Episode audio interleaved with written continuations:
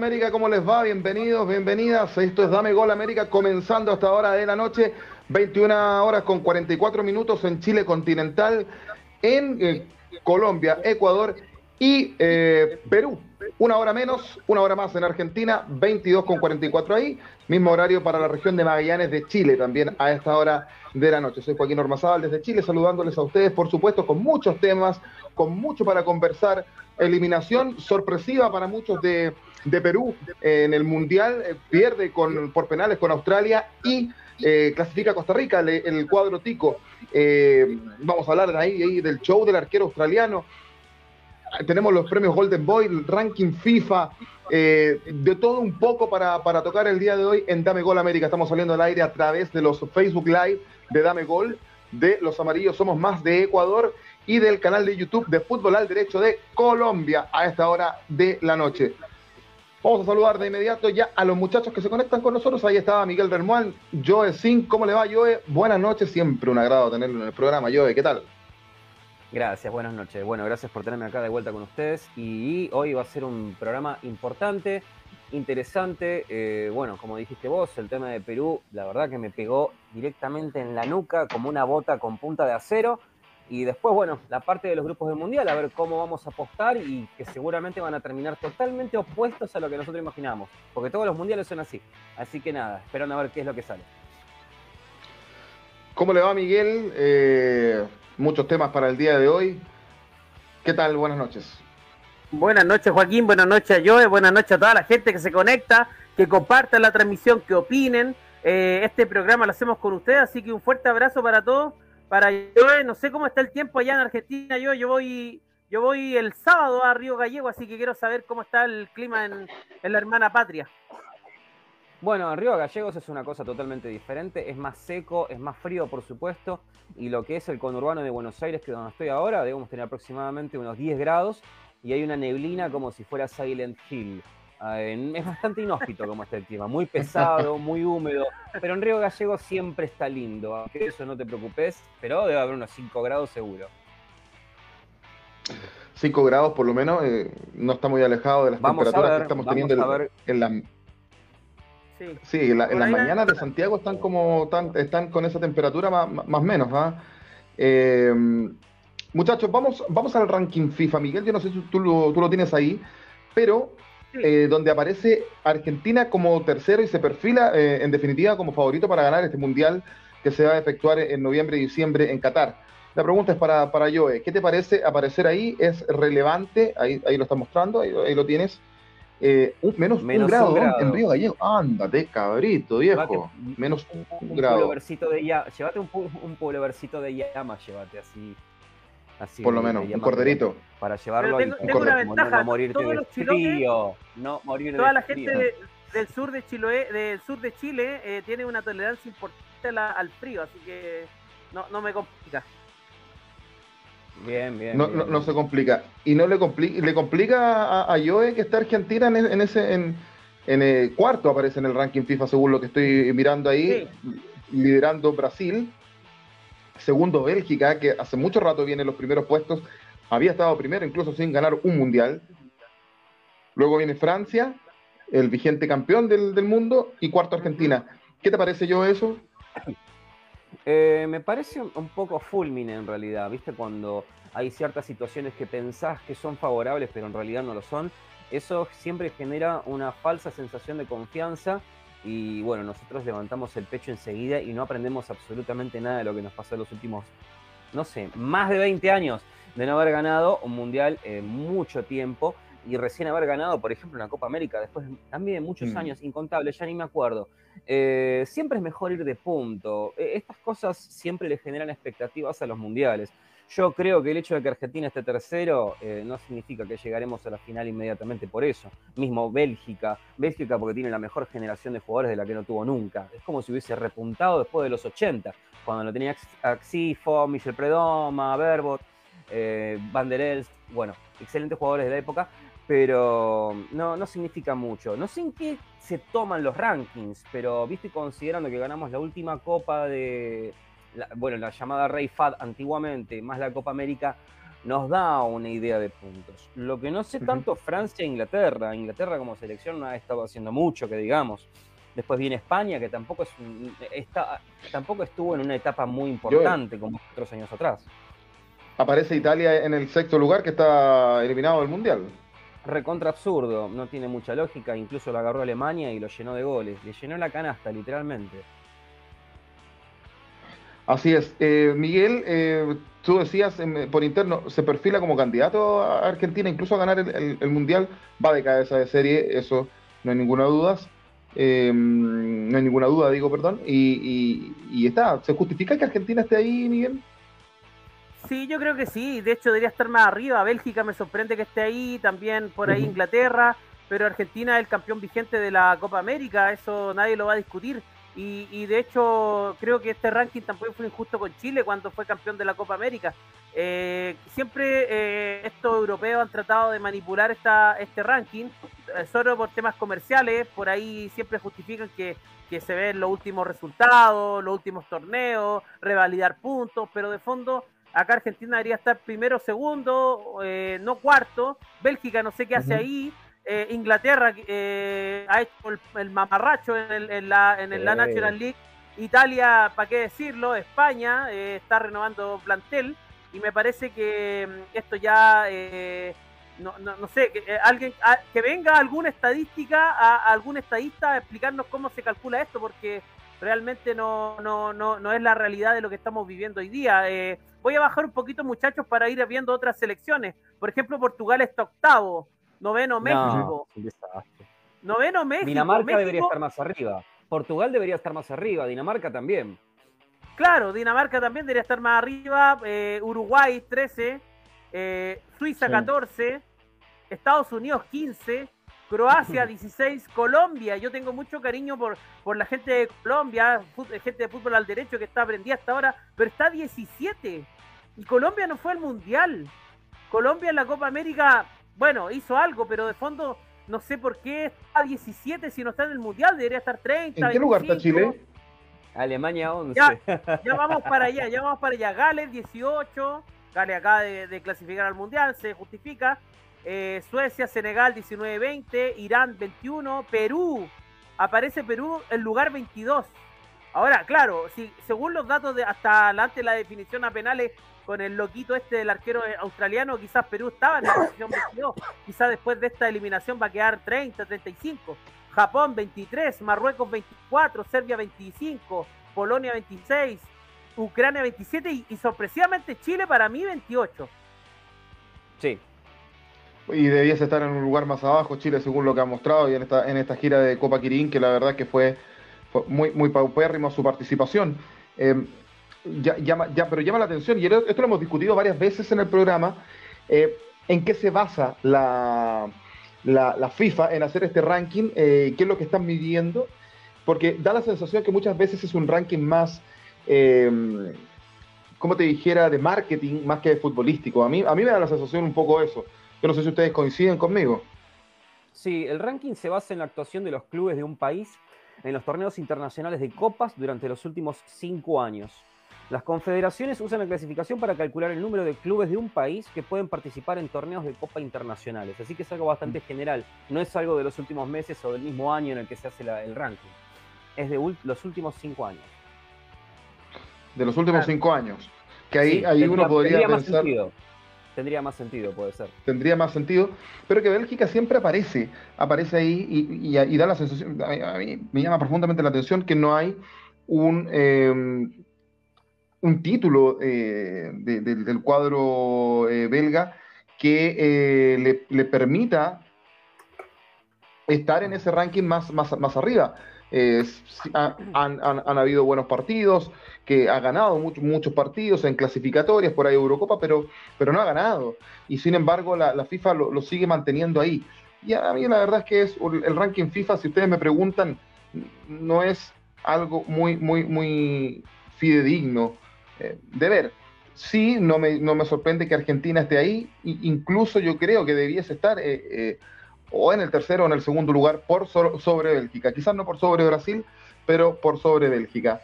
Estamos esperando que entren nuestros compañeros. Ya viene Diego André de Perú y ya viene Sugar Swing. Diego André, que estuvo de luto varios días y va a volver a mm. hablar de fútbol desde el, desde el día lunes que no lo hacía. Ah, eh, ha, sido, ha, sido, horas, ha, sido horas difíciles para Diego. Todavía no, todavía no entra y usted ya lo está agarrando para el chuleteo. Sí, terrible. No, yo no estoy agarrando para el chuleteo como se dice en Chile, pero, pero, pero, pero digamos las cosas, el tipo no quería hablar de fútbol. Y, se entiende, pero bueno. ¿Hay comentarios ya, Miguel, o no? Eh, a ver, a ver, a ver. Eh, Hasta sintonía en Dame Gol. Hasta sintonía en Dame Gol, hasta sintonía también en Los Amarillos Somos Más. Vamos a hablar también de Piero Incapié, que está liderando la encuesta de, Golden Boy, pero vamos a esperar a Schubert. Ay, por favor. ¿Quién hizo eso? ¿Quién hizo ese? ¿El mismo que hizo el, el ranking FIFA? ¿No está de acuerdo con la, con, la nominación de Piero Incapié como Golden Boy, Joe? Lo poco que vi de Piero Incapié es, más digno de un meme que otra cosa, pero bueno, esto siempre ocurre. Después de golpe los jugadores empiezan a encontrar, eh, a encontrarse mejor un poco más con la pelota y a partir de ahí ya empiezan a tener otro presente. Pero bueno, lo poco que recuerdo de él es que no andaba muy bien. Había un jugador en Colombia también que creo que llamaba Stefan Medina, si no me equivoco, que me hacía acordar mucho de él también. Stefan Medina se llamaba, no sé, después lo tengo que buscar. Sí, un muchachito de rulos, un colombiano, joven. Muchachos, sigamos repasando un poco la lista para la gente que nos está viendo, que quiere saber dónde está su selección. Vamos con, bueno, Chile decíamos posición 28, Corea 29, eh, eh, eh, Corea clasificado, República de Corea al Mundial, Nigeria 30, Costa Rica 31, que dio el batacazo y, y, clasificó una vez más. Hay una estadística importante, muchachos, con Costa Rica. Costa Rica, con esta generación ahí, piolita, tranquila, ha ido más veces a los mundiales que Chile, que esta generación dorada. Entonces, la, dejo ahí.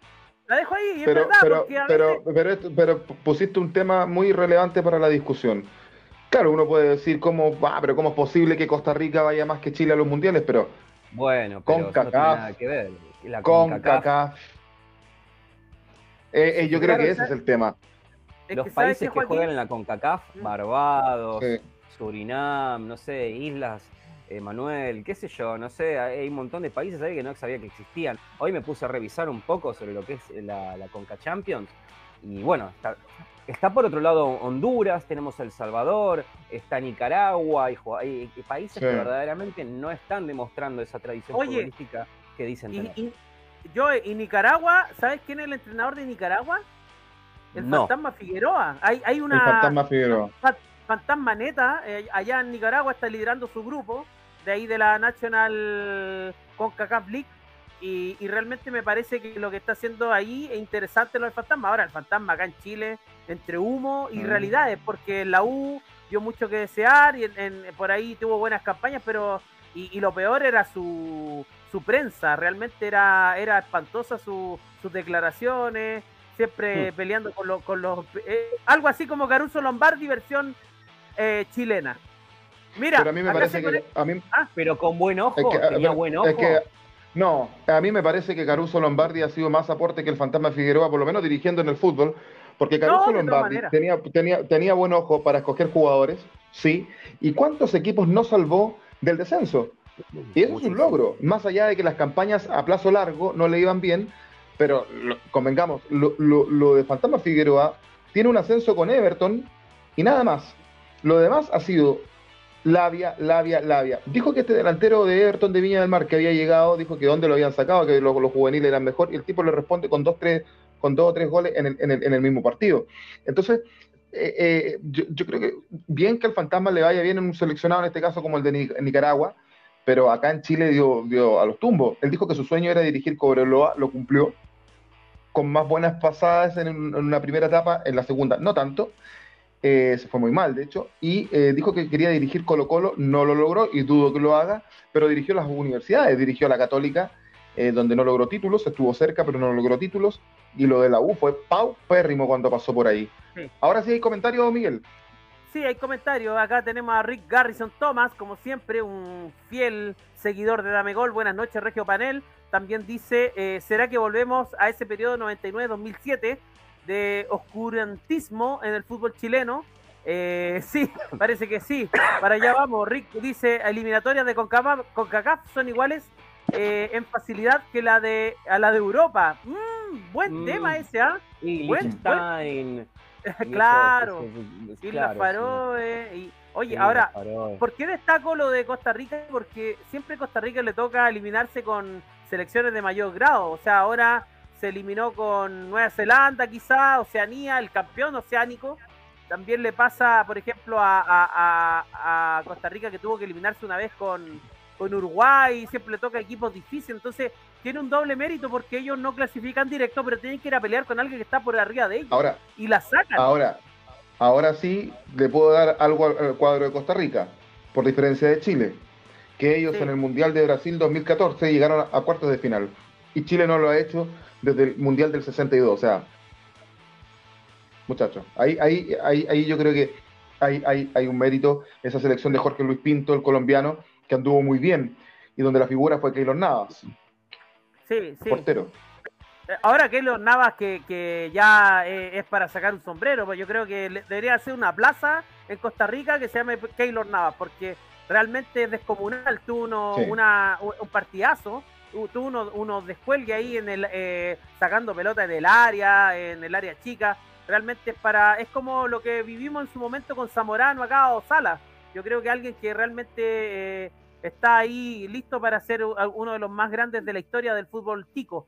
Eh, también seguimos saludando acá, se suman muchos comentarios, agradecemos a la gente que comparta la transmisión, a Valesca Razo dice Ujú. un saludo, eh, para Miguel desde Chile, saludo para Valesca, también a Rick Garrison dice, eh, MAF, siendo MAF, eh, el bocazo de lo, del fútbol sudaca, mucha boca y verso, pocos po- y pocos títulos, será el peor técnico chileno de la historia al lado de Pedro García. ¿Qué dice Joaquín de eso? Pero Pedro García por lo menos tuvo títulos con Colo Colo en los 80. Sí, O sea, ahí por lo menos hay un atenuante. Pero a Pedro García, en Chile le decían Pierdo García, amigo de, amigos de Latinoamérica que no sabían. Y eso le todo, estuvo hasta preso. ¿Te acuerdas de Un escándalo con la selección juvenil del, del 79 fue, fue eh, eso fue eh, escandaloso. Eh, deben ser, deben ser con Pedro García, que pasó sin pena ni gloria por la selección. Esa selección terminó última eh, para las clasificatorias de Corea de Japón 2002. Y, el técnico que llegó a reemplazar a Nelson Acosta había sido Pedro García sin, en ese minuto sin ningún mérito, porque había dirigido en los 80 en Colo Colo, donde había campeonado, pero en los 80 y no en ese año. Así que puede ser Marco Antonio Figueroa con Pedro García pueden, deben ser quizás de los, de los entrenadores peor evaluados, para no ocupar quizás otro término.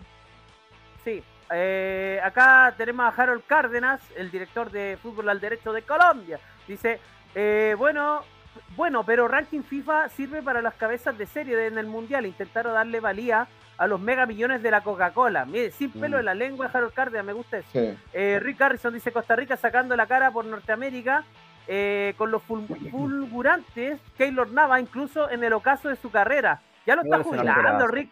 Es un arquerazo, es un para, para- jugando- para mí, mira, para mí puede estar jugando en el Real Madrid fácilmente. Tranquilamente. Sí. muy Sí, buena. eh, Podría estar jugando en el Real Madrid, pero el Real Madrid en este minuto, para mí, tiene el mejor arquero del mundo que es Courtois. De todas Sí, maneras, Courtois. sin lugar a dudas. Sin lugar a dudas. Eh, Harold Cárdenas, tres mundiales consecutivos de Costa Rica y dos con DT colombiano. Sí, sí, tremendo lo del DT colombiano. También Gabriel Garrido, un grande Navas. Eh, grande Gabriel también, un hincha ahí colocolino innato. Así que un fuerte saludo para Gabriel Garrido también.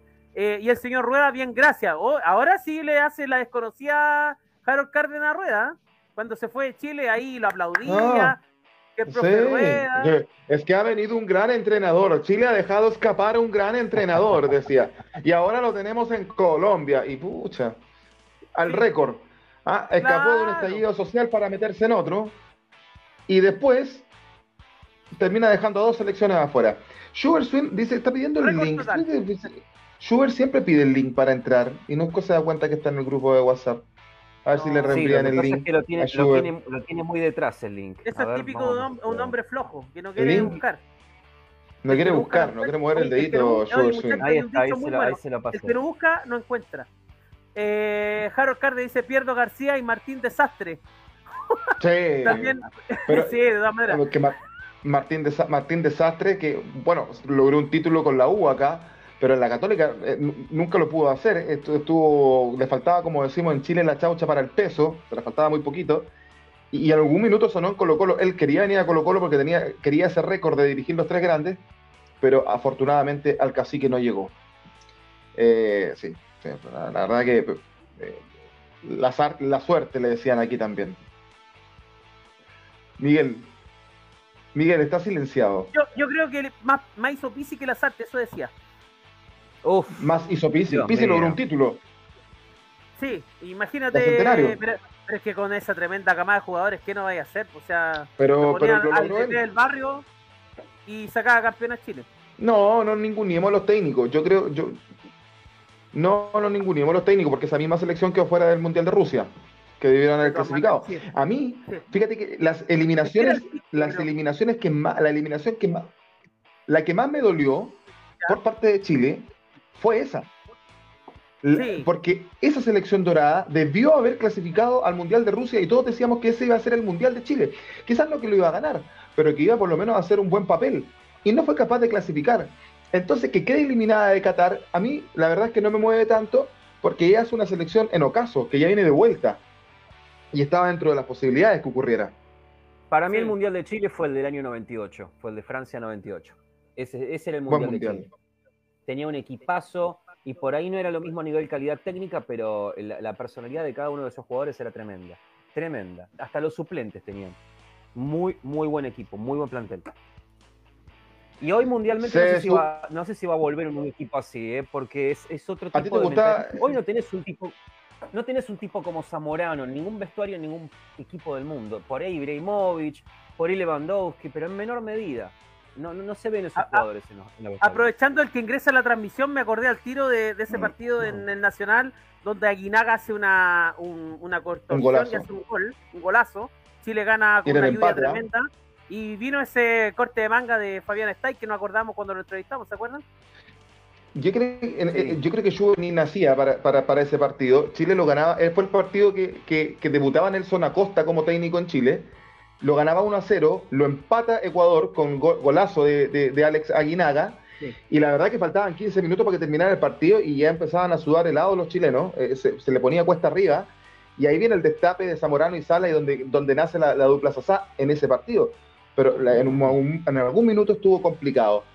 Vamos a ir al presente y ahí lo vemos, ustedes lo ven, Sugar Swing que nos acompañó en Autopase, especial la previa de, Perú-Australia. Estamos esperando a Diego para hablar de ese tema en particular pero saludamos a Schubert y, se, nos coge, ahí está.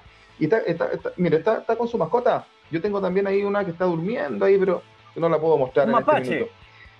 a ver, mostremos a la mascota. A ver la mascota, ¿por qué me muestran a mí? De, ah, a la mascota de Schubert, ojo, a la mascota de Schubert. Sí, la, mascota, la, mascota de Schubert. ¿Qué tal? ¿Qué tal? Mapaches. Buenas noches, buenas noches, ¿cómo están? Un, un placer eh, conversar con ustedes. Ya hacía mucho tiempo que no, no podíamos conectarnos por tema horarios, pero en todo caso ya estamos conectados. Eh, estamos por el Facebook de los Amarillos Somos Más también. Así que bienvenidos, hay mucho que conversar. Yo creo que nadie se esperaba la, la clasificación de Australia. Creo que fue un partido demasiado distinto a cómo lo planteamos todos. Pero yo sí creo, y, y, me imagino lo vamos a conversar bien con Diego, pero yo honestamente creo que toda la responsabilidad de los jugadores. Yo no, yo creo que, a ver, el hincha puede tener confianza, la gente puede tener confianza, la prensa puede tener confianza, pero los jugadores no. Los jugadores tienen que jugar los partidos. Esa es la realidad. Y yo creo que Perú salió, salió creyéndose que estaba ganando el partido desde el cero, desde el arranque. Y no lo vamos a discutir, lo vamos a discutir con Diego porque es algo súper interesante que tú estás poniendo y que lo conversábamos con Miguel internamente también. Pero Schubert, ya que te conectaste, queremos contarte, porque lo debes saber, y te queremos preguntar porque, a ver, Miguel, cuéntanos esto de los, de los nominados a los Golden, Golden Boys, donde hay un ecuatoriano que está postulando ahí. Sí, eh, Piero Incapié está ganando, la, o sea, está, digamos, la pulseada ahí de ganar el Golden Boy, junto con eh, Camavinga, están ahí liderando las encuestas, liderando los vaticinios, digamos, de la gente entendida. Y, claro, eh, hincapié por ahí, eh, me parece que, a mi entender, es un buen candidato. Me parece que ha hecho un buen, una buena eliminatoria, una buena Copa América. Y yo creo, y, como sudamericano, yo creo que hincapié gane el Golden Boy. ¿Para qué estamos con cosas? O sea, creo que un, un Excel. Primero está en, la lit en, en, Europa, es titular en su equipo. Y en, y en la selección de Ecuador me parece que ha sido descomunal su participación. Anda muy bien. Y yo te quiero preguntar a Schubert, porque yo eh, antes que tú ingresaras decía que hincapié estaba bueno para meme. ¿Cómo contestas eso? ¿Estás de acuerdo o no? ¿Estás de acuerdo con que Piero Hincapié esté en, en, en, los nominados para los Golden Boys? Estaba bueno para meme. ¿A, qué se refiere? No entendí. A ver, yo. Era para como la broma. Es claro, es como una broma. Lo poco que he visto de hincapié en, a principios de las eliminatorias, no lo vi siempre eh, perdido, siempre perdido de espaldas, perdía en la marca. Pero si hincapié no era eh, titular. Hincapié no arrancó las eliminatorias. Lo poco que había visto de él, lo poco que llegué a ver de él, no, no era lo que me llevó a gustar mucho. Después, como decía, Yo creo que lo estás confundiendo con Arreaga, ¿sabes? ¿Con quién? Yo creo que lo estás confundiendo con Arriaga, que, era, que ese fue el, el central que estaba en un arranque y que tenía muchos errores y de hecho los goles que le hizo Colombia y Uruguay fueron de penal causados por él. A lo mejor tú estás, piensas que es él, pero hincapié, me parece que en Ecuador arrancó mucho más, de, mucho más después, eh, por la Copa América, creo que debutó, de hecho, hincapié en la selección ecuatoriana de fútbol. Desde ahí empezó ya a estar en, Copa América, en, Copa América. En Ecuador. Culpa mía, pero bueno, culpa mía, eh, para nosotros, primero es un orgullo, Segundo, tengo entendido que son elecciones públicas, es decir, usted como ciudadano puede ir a votar eh, por su jugador favorito. Incapié está en estos momentos ganando la elección, está con un 40% y es el primero o segundo candidato eh, favorito para ganar esto. Después, bueno, en lo individual a mí me parece que es un gran jugador, me parece que es un técnico, un técnico, un jugador primero con mucha personalidad, es un muchacho muy joven, es un muchacho muy joven, tiene, me parece, eh, máximo 20 años. Es un muchacho que recién está iniciando una carrera y está en el Bayern Leverkusen. O sea, está jugando en un equipo eh, de Alemania. Entonces, yo la verdad no, no tengo la moral para criticar a un jugador de, de esa característica. Compañero de, Char, compañero de Charles Arangui, pero. pero, ahora, Joaquín, Joaquín eh, me gustaría que hiciéramos una especie de comparación entre Camavinga, que también está muy bien rankeado en este ranking, y Incapié. Camavinga, a mi entender, suplente en el Real Madrid, un jugador que, que, está alternando en la selección, que quizás, o sea, no quiero desmerecer, pero de fondo él fue nominado con 16, 17 años, 16 años a la selección de Francia, eh, tuvo unas par de participación en Real, él quiso ir al Real Madrid no por Lucas, sino que por convicción, porque él siempre le gustó el Real Madrid, pero lo de hincapié es doblemente meritorio porque clasifica un mundial, se posiciona eh, en una liga competitiva y durísima donde los defensas no son sudamericanos la mayoría, que son la, liga alemana, y, sobresale. Y, sobresale, o sea, eh, eh, Charles Arangui es compañero de, de, de, Hincapié y siempre ha habido muy buenos comentarios del príncipe sobre Hincapié porque un jugador, como dice Schubert, que no supera los 20 años y es titularísimo en, el Leverkusen. titularísimo yo, le sumo algo más. Eh, para mí es mucho más meritorio lo de, lo de Hincapié, porque es un jugador que está en Ecuador. Eh, o sea, yo no recuerdo honestamente un jugador ecuatoriano que haya tenido eh, una nominación como esta. Y aparte, lo más importante de todo, Piero Hincapié me parece inclusive que tiene otro mérito más y es el hecho de ser central. El mejor central de la historia del fútbol ecuatoriano para muchos fue Iván Hurtado Iván Hurtado, el capitán, el, capitán de, nosotros, de, los mundiales. ¿ya? Y Iván Hurtado, este jugador, me parece que también salió del país sin duda, pero nunca llegó a un equipo alemán. Me, explico. Porque para nosotros es complicado sacar centrales. Yo por eso le veo mucho mérito, honestamente. es interesante la, discusión. De, él, eh, Pierre Schubert eh, debutó en en, la liga profesional, en la liga pro de, Ecuador en algún club o, comenzó su carrera en, él comenzó su carrera ahora en Europa. Eh, acá nadie lo conocía honestamente. En la liga pro nunca jugó. No jugó en Barcelona no jugó en Emelec no jugó en liga. Quizás tuvo un paso por las formativas de uno de estos equipos que me parece que es Independiente del Valle pero en equipo A no jugó nunca es más, yo honestamente no conocía al jugador. Después que se hizo un scouting importante mm. eh, y salió Incapié, salió Ferigra, salió, salieron algunos elementos, pero a todos nos sorprendió. Sí, yo, yo, yo le consultaba a Schubert por así.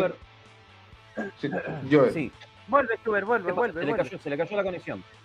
No, le, le, que comida Ah, ya, ahí volvió. Le quería hacer una consulta a Schubert acerca de, al parecer, el ranking FIFA eh, habla de la selección ecuatoriana de todos los tiempos. Yo te cuento los nombres de abajo para arriba. arquero José Ceballos, los centrales Iván Hurtado y Vicente Lecaro, eh, lateral izquierdo Luis Capurro, lateral derecho Ulises de la Cruz, los centrales en el medio Alex Aguinaga, Edison Méndez, lateral derecho Antonio Valencia y lateral izquierdo Polo Carrera, Agustín Delgado delantero y Alberto. ¿Tenés alguna idea, alguna referencia, algunos jugadores que no has llegado a ver? No, no, Porque a ver. Muchos son de antes de que nacieras, obviamente. Es que históricamente yo conozco a todos esos. Ceballos, por ejemplo, lo, lo, alcancé a ver.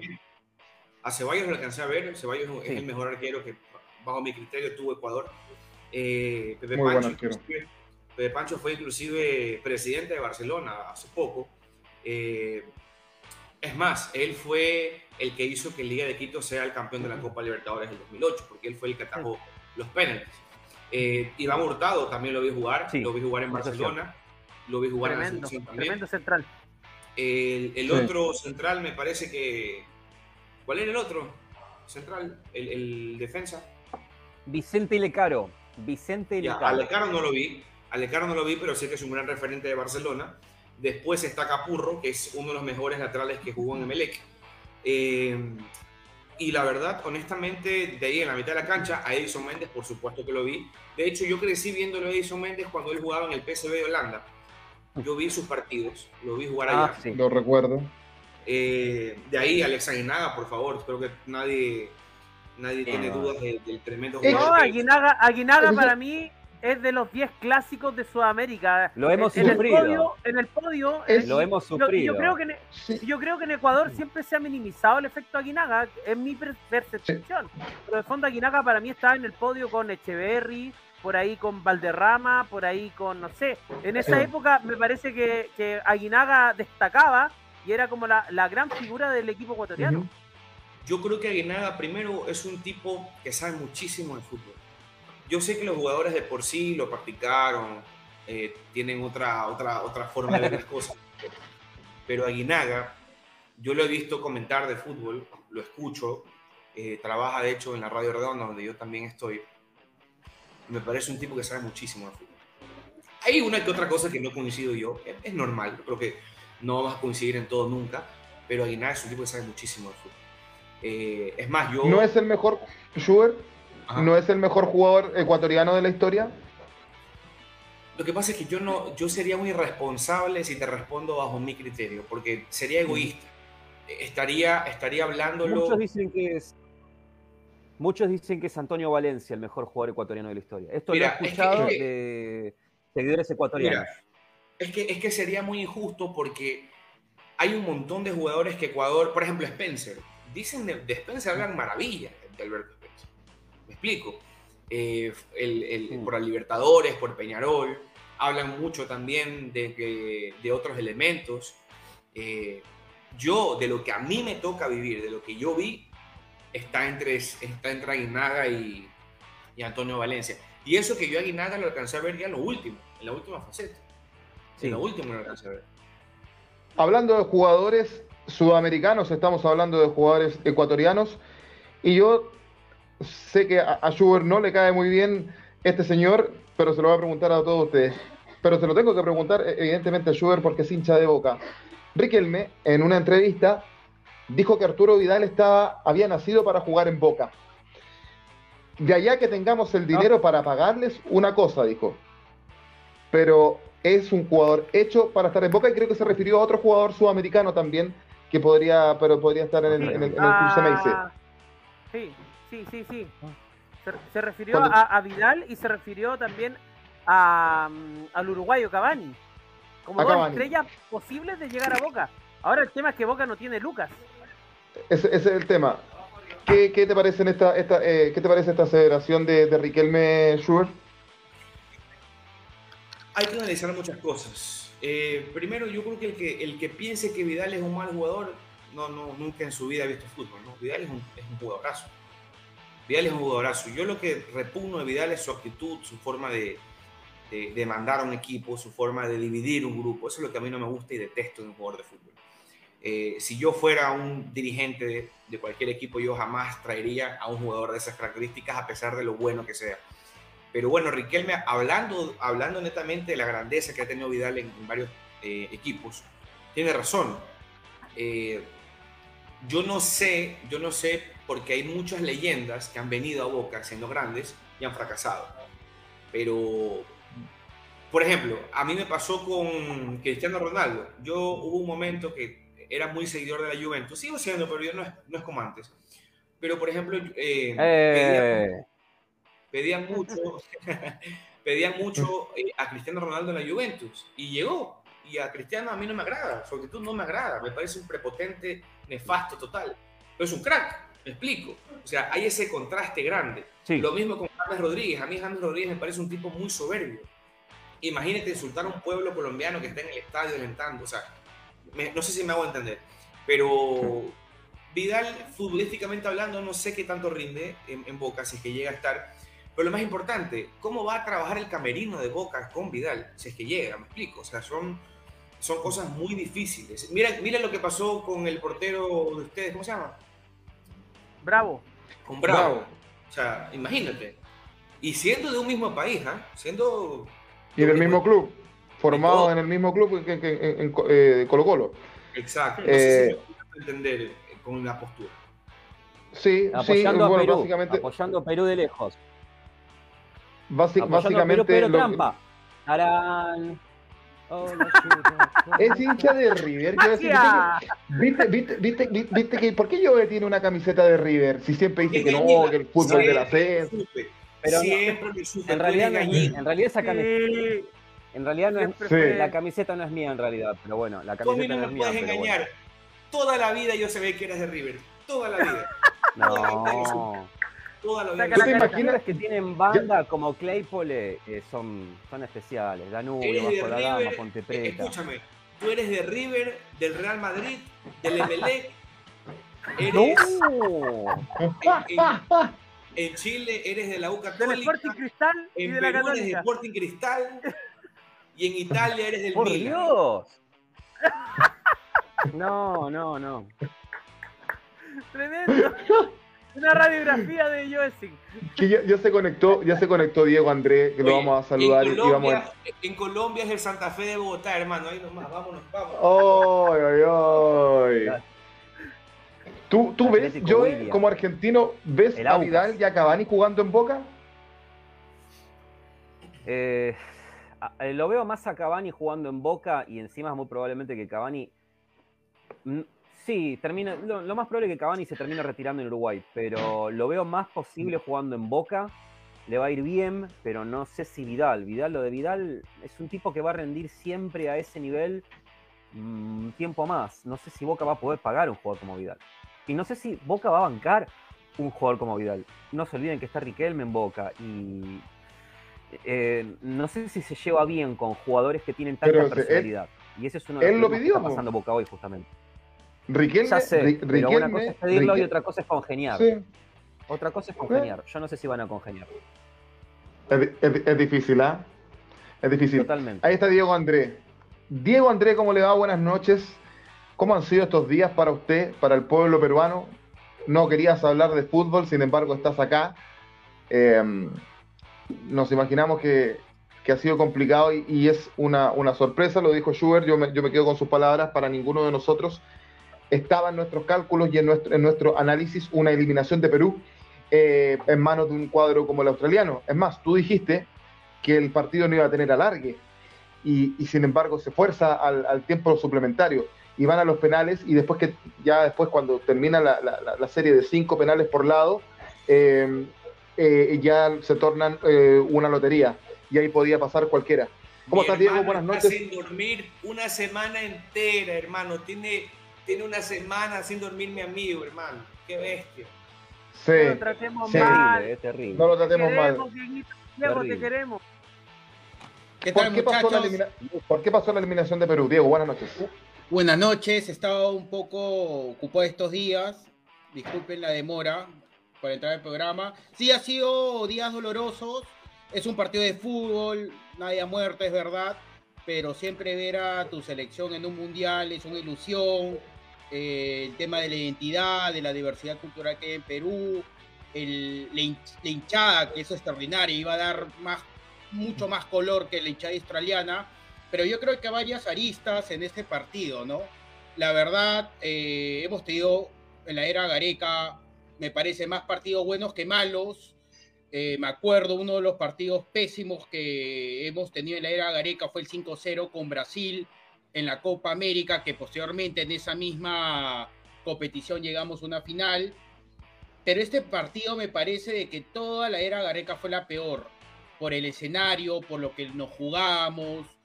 El técnico no atinó a nada, es más, diría que fue el día de que no le funcionó ni, a nivel táctico, ni a nivel de jugadores, ni las decisiones de Gareca. Acá se, yo critico mucho, por ejemplo, que no haya, no haya estado en la lista ni siquiera de suplentes Gabriel Costa. Yo creo que era un partido para Gabriel Costa, por ejemplo. Pero a ti no te gusta mucho Gabriel Costa, Diego, por lo menos a Gareca no.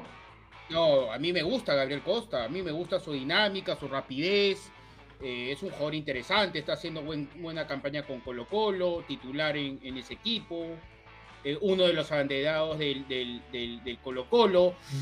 Pero yo veo ahí varios escenarios, amigos. Yo pienso de que hubo un tema de nerviosismo.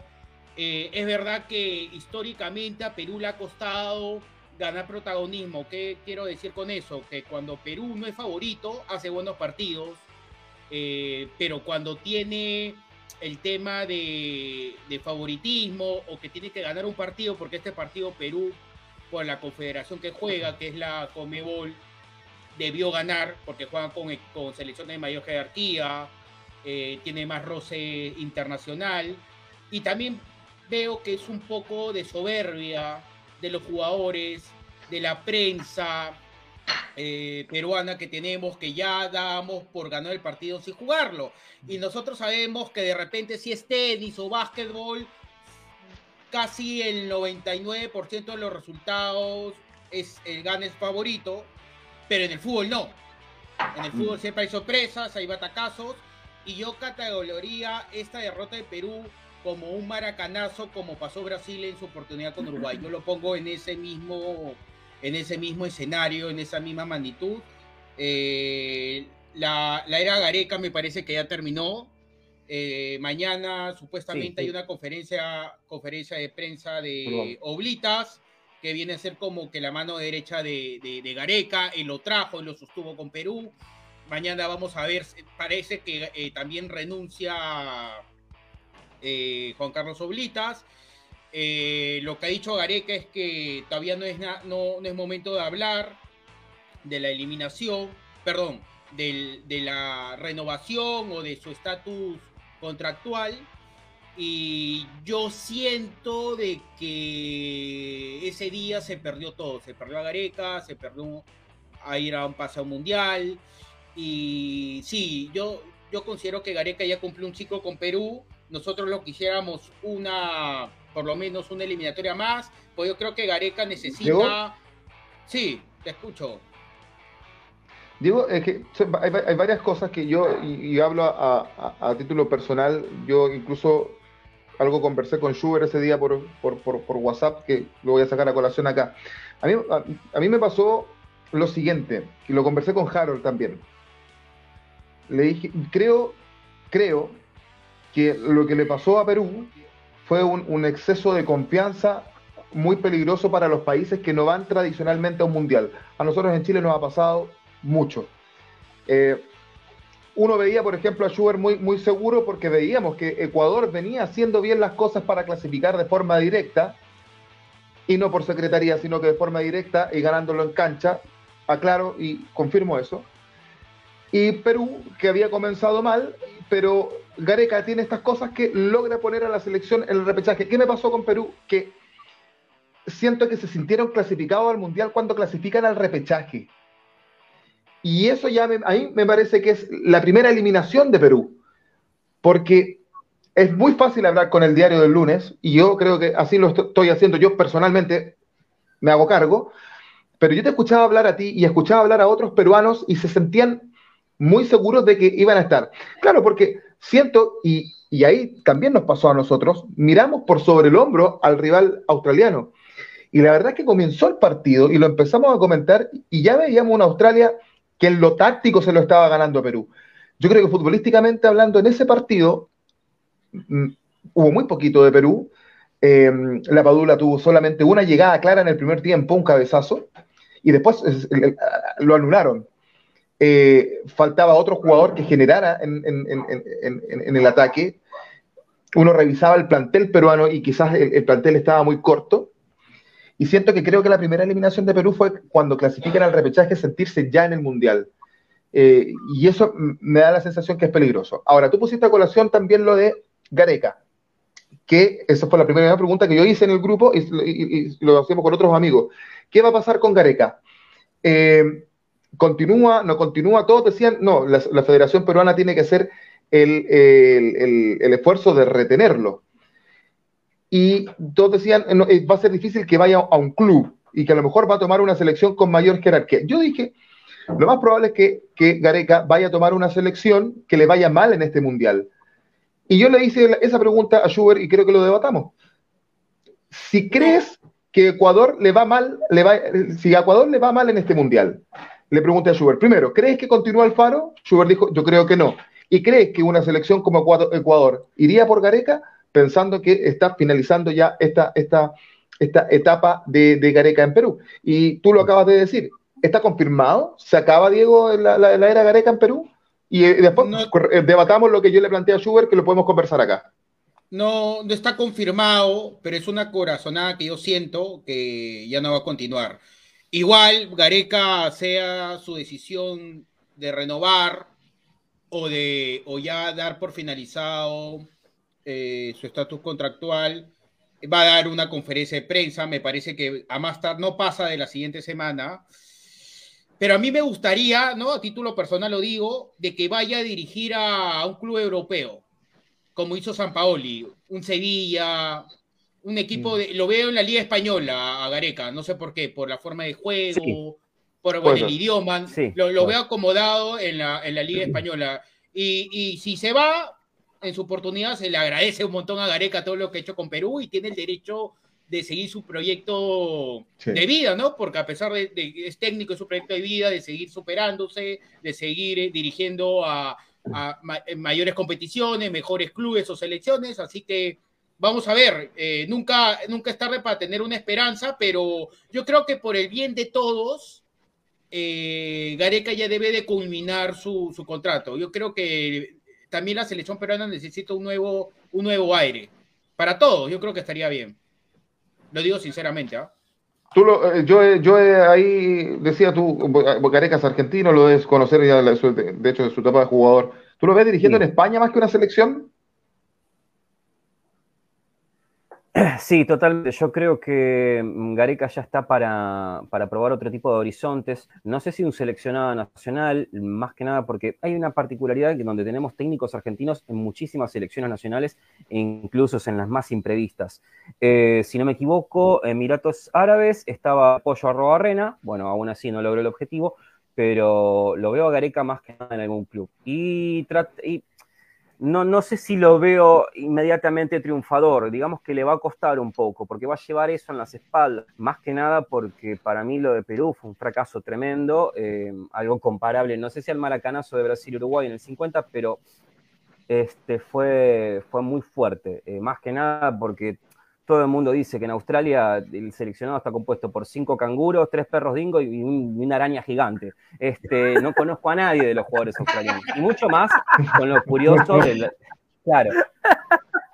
Con lo extraño del arquero, que bueno, lo que hizo el arquero australiano fue a una técnica bastante bilardiana, dicho sea de paso. Bilardo estaría orgulloso. Eso lo puedo preguntar. Muchísimo. Lamentablemente. Les quiero preguntar. Claro, no está en sus mejores cabales, pero bueno, este, se hubiese sentido muy orgulloso. Eh, eh, Schubert, ¿tú ves a, coincides con, los muchachos? ¿Gareca va a Europa?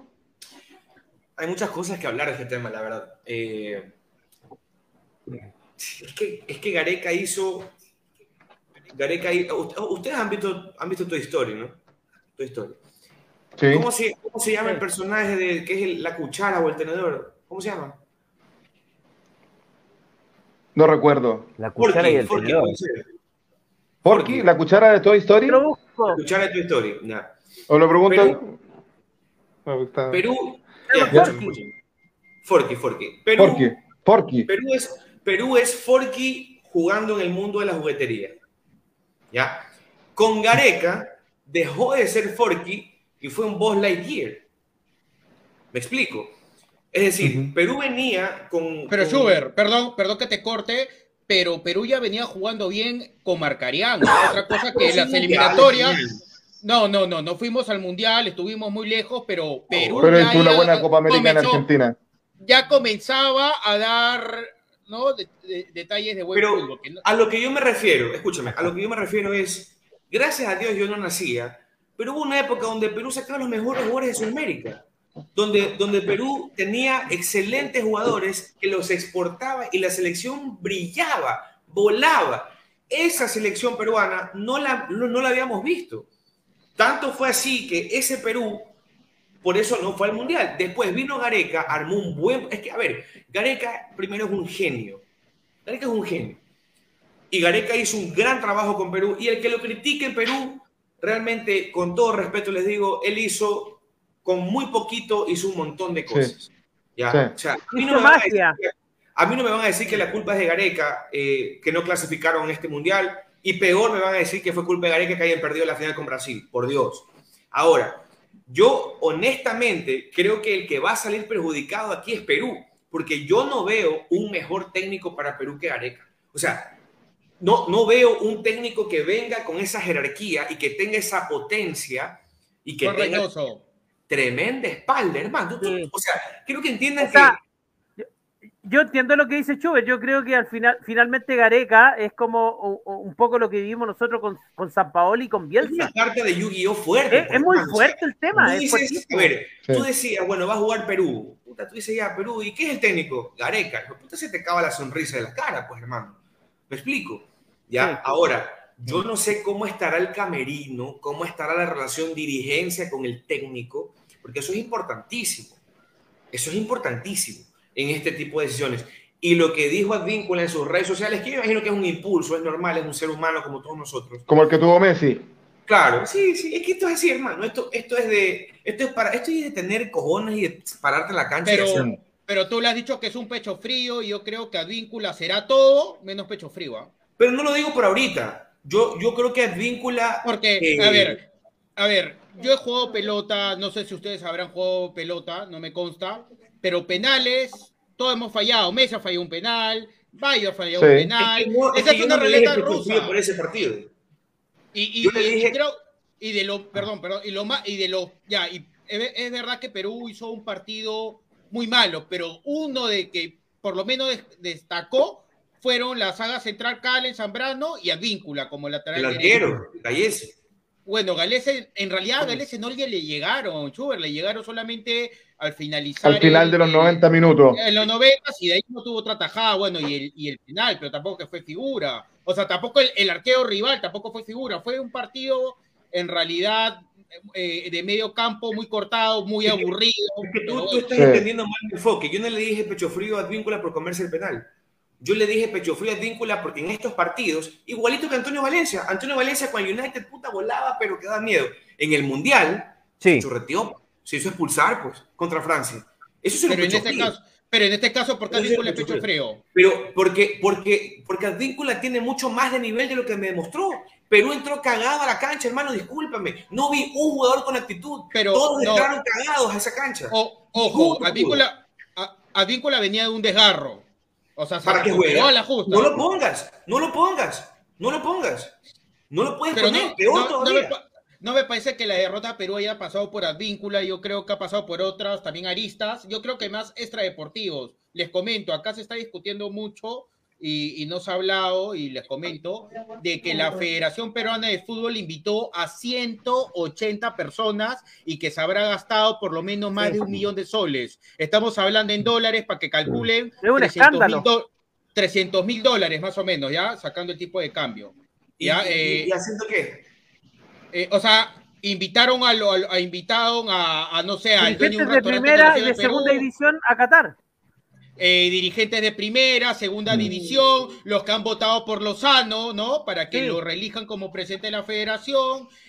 Acompañaron a, los, acompañaron a los jugadores en el avión que estaba dirigiendo la selección a Qatar desde Barcelona, que fue la escala donde hicieron una semana de entrenamientos y partido de práctica con Nueva Zelanda y posteriormente a Qatar. O sea, estamos hablando que también eso influye. Entonces, nosotros creo, mm. como bien coincido lo que dice Joaquín, Perú comenzó eh, perdiendo el partido desde que se creyó eh, eh, que ya estamos en el Mundial. Yo en ningún momento me sentía, o sea, me sentía seguro, pero yo nunca en ningún momento he dicho, sí, vamos al Mundial. Siempre hablaba con hipotéticamente si vamos al Mundial. Yo nunca dije en ningún momento que vamos ir sí o sí al Mundial. Dije, hipotéticamente si vamos al Mundial, tenía un 90% que iba a Perú y el otro 10 no, no pasó.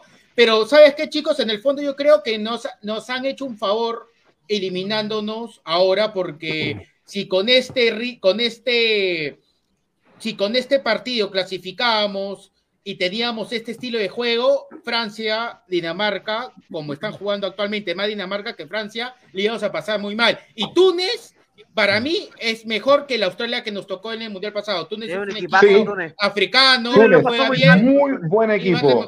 Iba, a ser bien jodido ese grupo. Jugó, jugó contra Chile, jugó contra Chile el otro día Túnez y, probando jugadores para el, para el mundial, dos, tres toques y llegaban al arco rival. Dos, tres toques y llegaban al arco rival. Rapidísimo el cuadro tunesí. Eh, y que seguramente a lo mejor podría dar quizás la sorpresa, siempre hay un equipo que da la sorpresa en los mundiales. Les quiero preguntar, muchachos, ¿qué les parece lo de la, para ir ya terminando, lo del arquero australiano, que se ha sindicado en muchas partes como payaso, como, como un falto de respeto? Si a mí me preguntan, esta es una opinión personal, yo creo que es su estilo, le guste a quien le guste, los arqueros gritan mucho, mucho, mucha chuchada, como decimos en Chile, mucho, mucho improperio al, rival, eso siempre se da en los penales. A mí me parece que su estilo, el tipo se mueve y si le sirve para distraer al, rival, terminó tapando un penal y le dio una clasificación un mundial a su, país, desde mi punto de vista. Ahora también apareció esta imagen donde Gallese o Galese tenía unos apuntes y el tipo se los ¿Sabes lo que, lo que me da cólera? ¿Sabes lo que me da cólera? Que Galese es, un chico de barrio, o sea, que tiene calle. Este australiano tiene más calle que él. O sea, eso es lo que a mí me jode, que uno que no tiene calle, que es un Pero es que no es calle. O sea, es, calle, o sea, hay que estar atento, mosca, eso es lo que me eso es ser viveza, viveza, y la viveza no es solamente calle. educación, y le faltó viveza, Habló Claudio, Bravo, dijo que le faltó viveza a, a, Gallese en, eso, por, por, eso puntual. Mira, aquí, mira, lo que, aquí, viene, aquí vienen dos cosas, hay que, hay, que, hay que separar dos cosas. Primero, yo honestamente el arquero australiano, hermano, el tipo puede pararse de orejas, se le da la gana. Me explico, o sea, él no tiene la culpa de que el peruano se coma el penal o de que el otro se distraiga o que... Eso no tiene la culpa. Hablando del portero peruano, uno no solamente tiene que ser un excelente arquero, mm. uno tiene que creérsela y tiene que estar pilas, mm. tiene que estar vivo. Oye, yo he visto arqueros que son regulares, malos, pero los penales puta, se, se agrandan, pues, hermano. Pachorra. Y se, agrandan bastante, ¿ah? Y se agrandan bastante.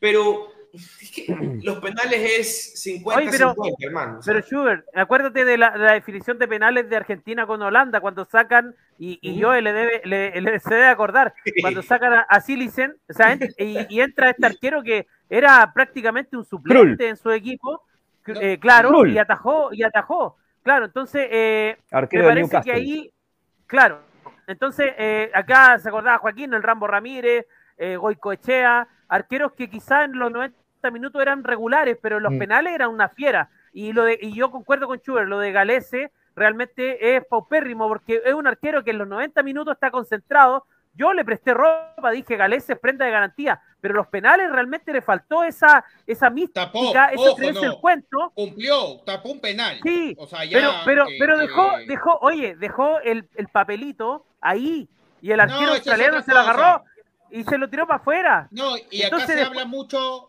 acá se critica mucho al arquero australiano y todos los que critican al arquero australiano no han ido a ningún campeonato y nunca jugado un campeonato en toda su vida.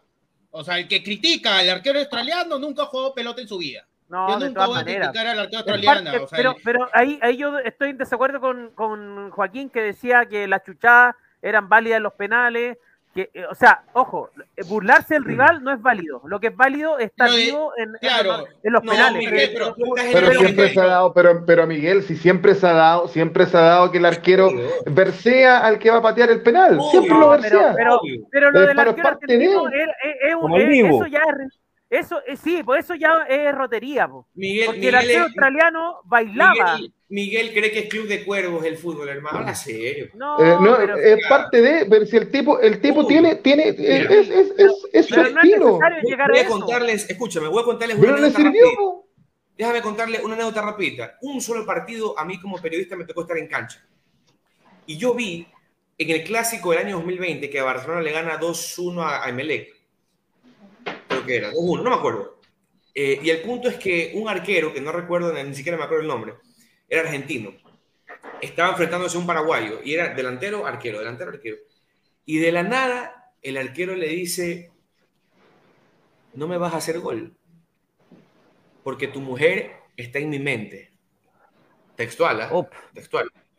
Textual. Lo- Escúchame, escúchame. El paraguayo le hace el segundo gol con el que gana el clásico Barcelona. Se le acerca y le dice, adivina qué le dice. le, dice le dice, lo que tú no sabes es que ayer estuve con la tuya. Y, se, y coge la pelota y se va al centro. ¿Me explico? O sea, es parte de. Pero, Hermano, yo, yo en el colegio, cuando jugaba en el recreo con los peladitos, también boquillaba, voy, eh, obvio, parte. Schubert, pero si Miguel, Miguel, nosotros hicimos el autopase de la semana pasada con eh, Gabriel Sichero y que contó esa anécdota con Vidal muy similar. Muy, Ah, Miguel vive en una cueva, hermano. No, Miguel es pero Muy sí, similar. muchachos, no, me, Miguel- no me entienden, no, no me Ojo, entienden. o sea, o- o- una, co- una cosa es vocalizar y una cosa es que te metan el dedo en el ano. ¿no? Es otra. es otra- eh, no, Sí. no hay que, no hay que confundir. No hay que sí, confundir. Joaquín, sí, se vale es verdad. yo te Pero digo, a a del Sichero rival, parece que no le molesta. del- A, a- a Sichero no le molestó A mí, tanto como a a Cavani. mí. A mí me hacen eso, yo lo mato. O sea. Es más, me acuerdo que un día me lo dijeron, jugando a pelota. Era un Ya. campeonato. Oye, el blanquito ese, métele, métele el dedo. Me paré, métemelo tú, pec. Ya sabes qué le dije, ¿no? O sea, Tengo una, así. tengo una anécdota para aportar. Tengo una anécdota muy buena para aportar acerca de las vivezas de los arqueros. Bueno, re- traten de recordar esto y si no lo buscan, mismo los youtuvidentes lo pueden hacer. Eh, mundial 2006, estábamos jugando contra Alemania, eh, donde quedamos afuera de ese mundial con Peckerman. Eh, Jens Lechmann, el arquero alemán, tenía un buzo de color celeste. La parte de atrás, donde estábamos pateando los penales, había un cartel de propaganda celeste y atrás estaban los del cuerpo técnico de Alemania con camperas celestes. A la hora de patear un penal, te bloqueas por completo. Y también se habló mucho tiempo de la nota que tenía Lechmann abajo, abajo de la media y no al lado de la botella de agua, como tiene que ser, llevarlo uno mismo, que tenía una lista que la miraba antes de que algún jugador argentino patee. Esa lista argentina, ¿saben lo que tenía? Nada. Era falso, no tenía dónde iban a patear los jugadores, solamente tenía un papel escrito donde supuestamente decía eso, para jugar mentalmente con los jugadores nuestros, y por supuesto perdimos. Esa fue una viveza, esa fue una viveza. Sí. Eh, sí, efectivamente. Tenemos los, ulti- tenemos los últimos comentarios, eh, Miguel, antes de cerrar. Sí, sí, el últimos comentarios, muchachos. Acá se conecta Camilo Cárcamo, dice: Saludamos, cabros, viva Chile, carajo. También tenemos acá a Pablo Vázquez, dice: Buenas noches, todos los muchachos. Saludos a mi compa Miguel Relmán. También Valesca Razo dice: A Vidal le falta humildad. Es un excelente jugador, pero no tiene profesionalismo. Que No, se no necesita en un jugador de su nivel futbolístico. Y eso que Valesca es chilena. Ojo, Bueno. y buen, buen comentario ese. Pero es que, a ver, a ver, ¿quién aquí se atreve a decir que Vidal es un mal jugador? Creo que nadie. Creo que Es mal jugador. Porque lo que todos discutimos y, y con, y con Harold coincidíamos, con James Rodríguez, o sea, el tema es la actitud de un futbolista. Es antipático, ca- cae espeso.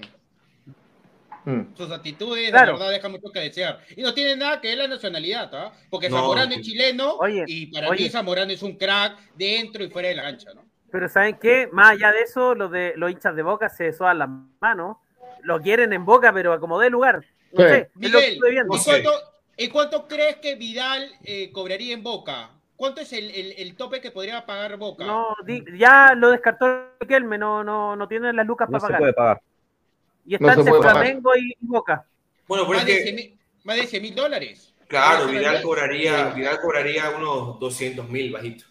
Que no ha sonado ni en el América de México, que, que, que, que Vidal, Vidal, manifestó querer jugar en el América de México. Eh, pero el, pero el América de México viene, no ha podido ni siquiera llevarse a, Pablo Solari de Colo Colo, menos se va a llevar a Vidal. el único, el único, la única liga, perdón, que puede pagar a Vidal es la brasilera, en Sudamérica, ¿no? O Latinoamérica. No, no hay otro pero Flamengo, pero Flamengo por algo no lo quiere contratar. Paul Pogba, eh, dice Pablo Vázquez, sus mejores años en el fútbol fue junto a Vidal y Pirlo en la Juventus. Después de esos años no ha podido demostrar lo que rindió junto a, sus dos, esos dos monstruos del fútbol mundial en el centro de la cancha. También dice que la soberbia nos ha matado a nosotros, los argentinos, de las dos en las dos finales que le ganamos, y ahora Perú por querer hacer bullying a Chile. Eh, también dice yo, yo, quiero, yo quiero, yo quiero eh, recomendarles a todos, y voy a, voy a pararme para enseñarles, para que me olvide.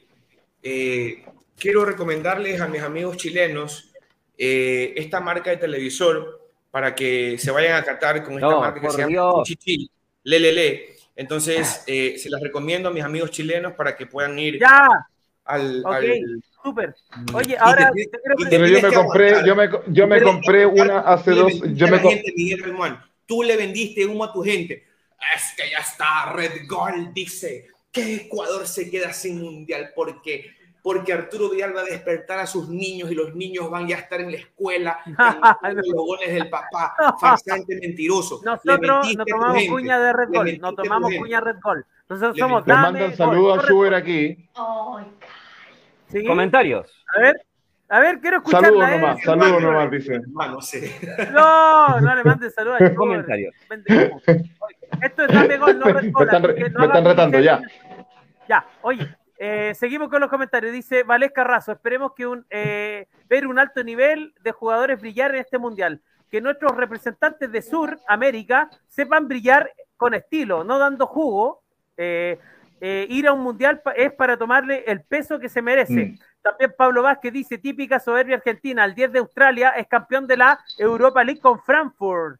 También dice acá, sigo creyendo en el fútbol. Sí, lo conozco, se llama Tim Rustic y el resto son dos arañas gigantes, tres dingos y cinco eh, canguros. No los conoce nadie el resto. El único que lo conoce es a y nada más. No, el, demonio de el, demonio de Tasmania dijeron por interno. No los conoce nadie. No los conoce nadie. Por favor. Vale Carrazo dice, sigo creyendo en el fútbol sudamericano. Es buenísimo que tiene grandes jugadores y que Europa siga, sabe alimentarse bien de ellos. Eh, también dice eh, acá, Schubert, eh, ¿qué sacas si van a puro pasear a los mundiales? sí, puede ser. mira, yo no soy, mira, yo no soy el farsante que te dice es que Ecuador va a ser una sorpresa porque Ecuador va a ir a octavos, a cuartos. No, yo no te voy a mentir. Yo creo que Ecuador podría clasificar. La tiene muy jodida porque el Mundial van las mejores selecciones del mundo, pero yo no soy pendehumo, jamás le miento a mi gente. Eso es lo primerito que tengo, los pies sobre la tierra. Creo que nos falta muchísimo. Eh, nosotros no estábamos ni siquiera eh, a planes de clasificar a este. Lo hicimos excelentemente bien, pero no creo que... Es más, yo creo que esta selección para el próximo Mundial vamos a estar papelitos y creo que podemos hacer algo interesante. Bien, eh, estamos terminando, muchachos. agradecerles, por supuesto, a ustedes que nos están mirando. Tienen para, despedirse, don Diego, suba el ánimo. ¿ah? Por lo menos, a veces tiene salud, tiene salud. Ah, un gusto haberte tenido, que, te vaya muy bien. No, estoy tranquilo, o sea, de hecho que estuve triste dos, tres días, haces tu vida cotidiana, vas a hacer tus cosas, así que esto es fútbol, y agradecer a Schubert, que se nota que me estima porque todos conocemos a Schubert que es un poco jodido y no se ha burlado de mí, así que hay que rescatar, hay que, hay que destacar que cuando hay dolor no se burla, ¿no? Y, se dio cuenta que estaba dolorido y no se aprovechó de esa debilidad para cualquier comentario, así que agradezco a Schubert, también a, los demás chicos que me dieron ese mensaje de apoyo y este fútbol, ¿no? No, no pasa nada.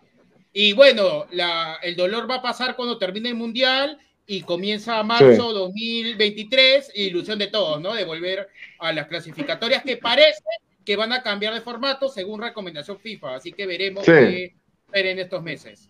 Así que un abrazo a todos. Le presento a Leli.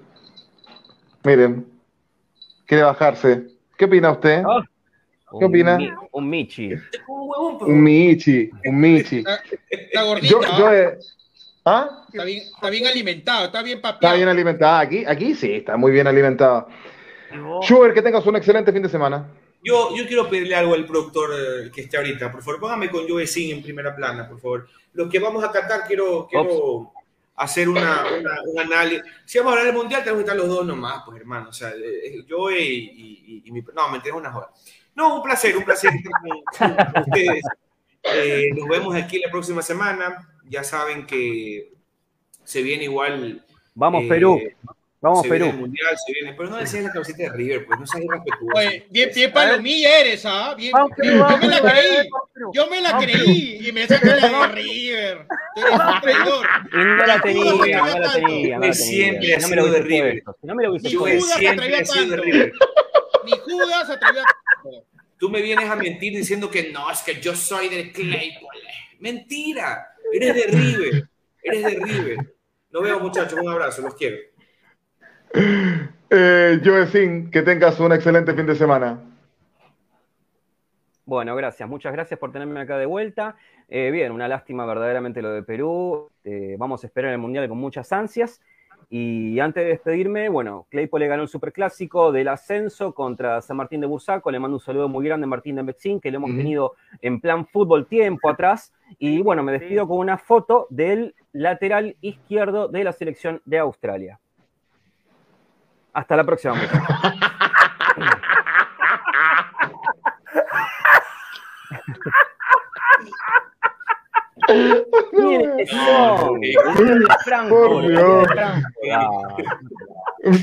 Miguel, que tengas un excelente fin de semana. Nos vemos el lunes en Autopase. Nos vemos el lunes en Autopase.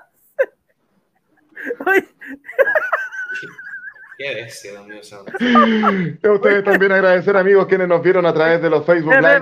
hoy no me despedido, Joaquín, por favor. Ya, pues, ya, pues. Ah, no, tú vas a cuidar, huevón, porque te quedas en tu casa cuidando los bebés de Vidal, pues. Ya, oye, voy a, ir a, pasear, voy a, ir a pasear a Qatar. Oye, eh, quiero agradecer a Diego porque tuvo una. Se, se, predispuso para ir a este programa, así que yo, eh, sí. querido Diego, se te mandé un audio. Psicológicamente. Gracias. Báñale y ponle el talco también, pues. Estoy en tu dolor. Grande Diego. Báñale y ponle el talco también. Nos vemos el lunes con Autopasa a través de Dame Gol y a ustedes agradecer eh, su presencia eh, para con eh, Dame Gol América como todas las noches de los jueves de no mediar nada extraño. Nos volvemos a encontrar este próximo jueves por la noche con Dame Gol América. Los muchachos casi plantel completo el día de hoy. Hace rato que nos, nos estábamos varios, como nos gusta hacer el programa, ¿no? Eh, a través de eh, Dame Gol en Facebook, de Los Amarillos Somos Más de Ecuador también en Facebook y del Fútbol al Derecho de Colombia en YouTube. que estén muy bien, que les vaya bien. Buenas noches, despídase. Sí, ¿qué pasó? Tú tienes, tú tienes, eh, ¿qué tienes aquí? Una, una pañoleta. Ah, porque parece la de los perritos, loco, que le, le quitaste a tu sí. Lo, lo, lo, que pasa es que los perros se creen rockabilly. A mí, a mí, a mí me gusta, me gusta, fíjate que me, me abriga bastante el cuello. Es que ahora, tenés, con la voz. Ahora, te, ahora, Ahora tenés correa diferente, Joaquín La Vida. Ya dice que tuve correa, no que tengo correa. dicen que sí, acá dicen que sí. Lo, otro que quería terminar rápido está apurado. Ya, chao muchachos. Ya, anda y gritón. Y Yo, despide el programa, se despide. Dame gol América. Vamos que Joaquín